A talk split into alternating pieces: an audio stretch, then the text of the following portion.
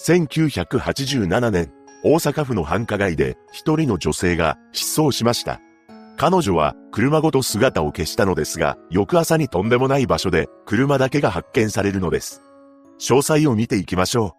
う。後に本件で謎の失踪を遂げることとなる女性、尾上美子野さんは1966年11月26日に出生します。尾上さんは3人兄弟の長女だったそうです。そして彼女の両親はみんなから好かれ、立派な大人になってほしいと願って、ミコノと名付けたと言います。彼女は失踪当時20歳で大阪府八尾市に住んでいました。また、大阪市北区のスナックでアルバイトをしていたそうです。当時の尾上さんは運転免許を取得したばかりだったらしく、運転歴はほとんどないペーパードライバーだったと言います。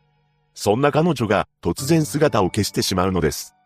失踪前日である1987年6月5日、金曜日。この日、尾上さんは、アルバイト先の大阪市北区にあるスナックに出向いています。そして午後11時半頃に、アルバイト先の同僚女性と一緒にお店を出たそうで、その同僚女性が運転する車に乗り込みました。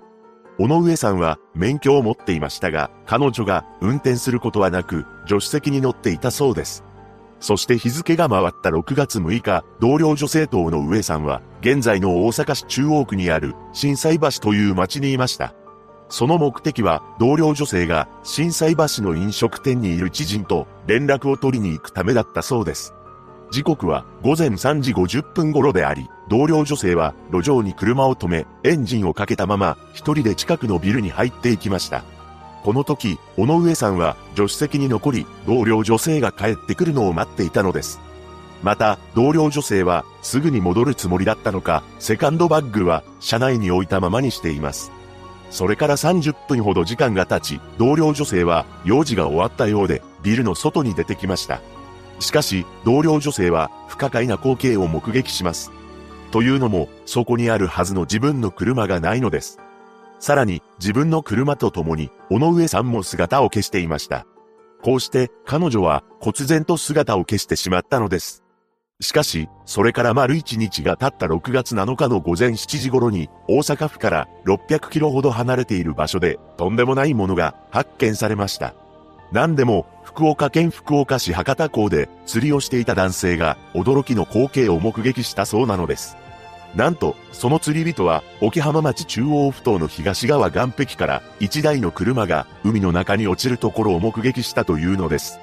その釣り人はすぐに警察に通報を行いました。そして福岡県警が海中に落ちた車を引き上げています。そこで衝撃の事実が発覚したのです。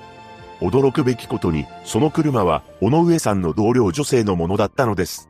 一体なぜ大阪府から遠く離れた福岡県で車が発見され、しかも海に落ちたのでしょうか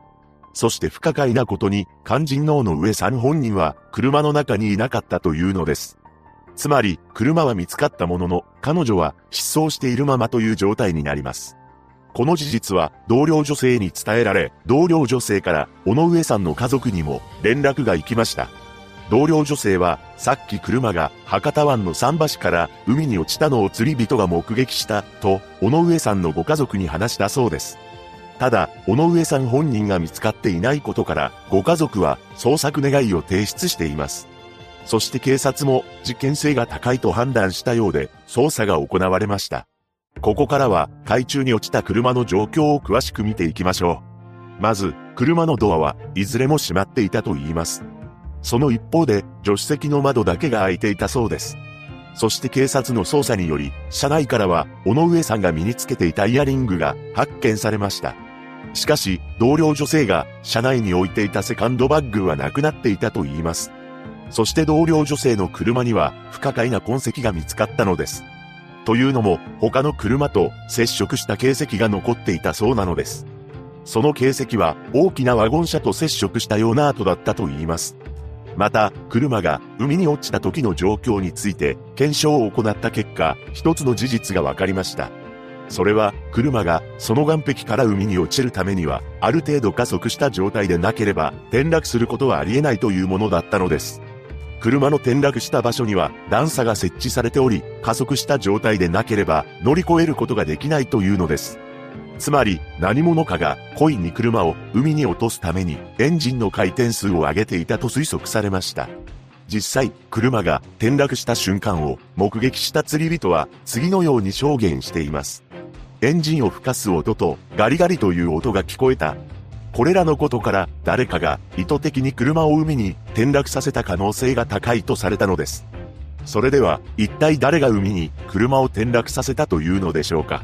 尾上さんが最後に目撃された大阪市の震災橋から車が発見された博多港は600キロ以上離れており、誰かが運転して移動させたことは確かだと思われます。しかし、尾上さんのご家族によると、尾上さんは免許を持っていましたが、車の運転はほとんどしたことがないというのです。彼女が一人で運転し、博多港まで訪れた可能性もゼロではありませんが、第三者が運転した可能性が高いとされました。そして、車が転落した中央不頭の現場に関してなのですが、倉庫が立ち並んでおり、かなり奥ばったところに位置していたそうです。初めてここを訪れた人物には分かりにくい場所であるため、ある程度現場に土地勘のある人間が車を運び、海に転落させたと見られています。いずれにせよ、事実として分かっているのは、尾上さん本人が姿を消しており、同僚女性の車が何者かによって福岡県まで運ばれ、海に転落させられたということだけです。あまりにも不可解な状況のため、本件を知った人々の中で数多くの議論がされました。尾上さんは大阪から福岡まで車と一緒に運ばれたのか、もしくは大阪で彼女だけ連れ去られ、車は別の誰かがわざわざ福岡まで運んだのか、様々な憶測が流れたのですが、不可解な謎が残っています。それは、震災橋での目撃情報が全くないということです。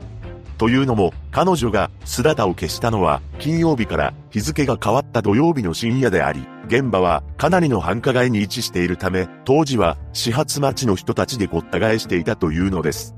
そんな状況で、尾上さんをどこかへ連れ去ろうとすれば、目撃者がいてもおかしくないのではとされました。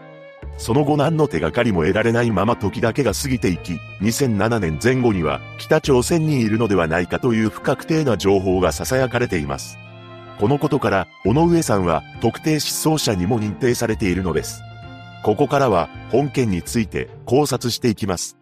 まず、尾上さんが自発的に失踪したのか、それとも何かの事件に巻き込まれてしまったのか、という点なのですが、どちらの可能性も捨てきれないと感じました。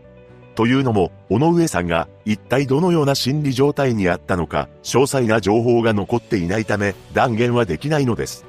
もしも彼女が何かに悩んでおり、前々から失踪を考えていたのであれば、衝動的に車を走らせたとも考えられます。しかし、自発的に失踪したのであれば、なぜわざわざ博多港まで出向いたのか謎が残るのです。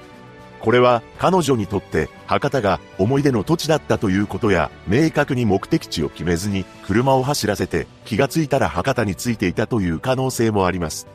ただ、この場合、尾上さん本人が車を海に転落させたということになるのですが、一体なぜそんなことをしたのか疑問に感じます。同僚女性の車を海に転落させた時間は午前7時頃であり、周囲の人に見つかるリスクが高いのです。実際、港にいた釣り人が転落する瞬間を目撃しており、すぐに同僚女性の車だと判明しています。尾上さんが自ら失踪を考えていた場合、そんな大胆なことをすれば、車が発見され、そこに自分がいると示しているようなものなのです。そのため、自発的な失踪だとしても、本件が全て尾上さんだけで実行したとは思えません。それとは別に何者かが彼女を連れ去ったという線も十分に考えられます。個人的に気になったのは、同僚女性の車にはワゴン車と接触したような形跡が残っていたということです。これがどの程度の大きさのものなのか詳しい情報がないため、わかりませんが、考えられる可能性として、もしかしたら尾上さんは、ワゴン車と接触事故を起こしていたのかもしれません。憶測にはなりますが、失踪当日、同僚女性が、尾上さんを車の中に残し、ビルに入っていった後、一人残された尾上さんは、誰かに路上駐車を注意され、車を移動させたのではないでしょうか。車の運転に慣れていない尾上さんは、初めて運転する同僚女性の車の操作を誤り、周囲にあったワゴン車にぶつけてしまったとも考えられます。その場合、ぶつけたワゴン車の相手に因縁をつけられ、そのままどこかへ連れ去られてしまったのかもしれません。ただ、このようなトラブルが発生したのであれば、なおさらのこと、目撃者がいないのが不思議なのです。当日は休日前の金曜日から土曜日にかけての深夜であり、時間帯は遅いものの、人はたくさんいたことが予測できます。そんな中、大胆に車ごと連れ去ってしまえるものなのでしょうか。ただ、何かしらの理由をつけて、接触した相手の車に、尾上さんを乗車させれば、彼女を連れ去ってしまうこともできてしまうと思います。例えば、親切な態度を装い、同僚女性の車を移動させてあげる、などと声をかけて、その間自分の車に、尾上さんを乗せてしまえば、車の中でどれだけ声を上げようとも、繁華街では、人や街の音にかき消されてしまったのかもしれないのです。これが真相であれば、犯人は複数人であり、同僚女性の車を博多まで運んだ人物と、尾上さんを連れ去った人物の最低でも2人以上が必要になると思います。そして次に、本件について、ある一つの憶測が飛び交っています。それは、2007年に発生したペッパーランチ事件と何かしら関連があるのではないか、というものです。ペッパーランチ事件とは、かつてあったペッパーランチ震災橋店の店長と従業員の二人の男が客として来店していた20代の女性を拉致して大阪府泉佐野市まで連れて行き、そこにあった貸しガレージに監禁したという事件です。しかし、この事件は、被害者の女性が、犯人は組織的な犯行で4人以上いたと証言していたのにもかかわらず、逮捕されたのは、店長と従業員の2人だけであり、組織的な犯行ではないということで終わっています。そのため、今なお闇が深い事件として語り継がれているのです。そして、この事件が起きたペッパーランチ震災橋店が入っていたビルと、尾上さんの同僚女性が知人に連絡を取りに行ったビルが同じビルだったとの不確定な情報があり、関連しているのではと囁かれています。確かに、二つの事件に関連するビルの住所を調べた結果、どちらも同じ住所であることは確かなのですが、このビル自体はすでに取り壊されていて、新しいビルに建て替えられていました。このことから、二つの事件に関連があるつまり、同じ組織によって引き起こされたのではないかとする憶測が飛び交っているというわけです。とはいえ、尾上さんが失踪したのは1987年であり、ペッパーランチ事件が起きたのは2007年のため20年もの月日が経っています。二つの事件に関連があるという確証は全くないですが、同じ地域で事件が起きていることは確かであり、現在も尾上さんは見つかっていません。二十歳の女性が忽然と消えてしまった本事件。尾上さんの父親はメディアの取材に対し、どこの国にいても娘が強く生きていると信じている。居場所だけでも教えてください。と語っています。尾上さんが無事にご家族と再会されることを祈るばかりです。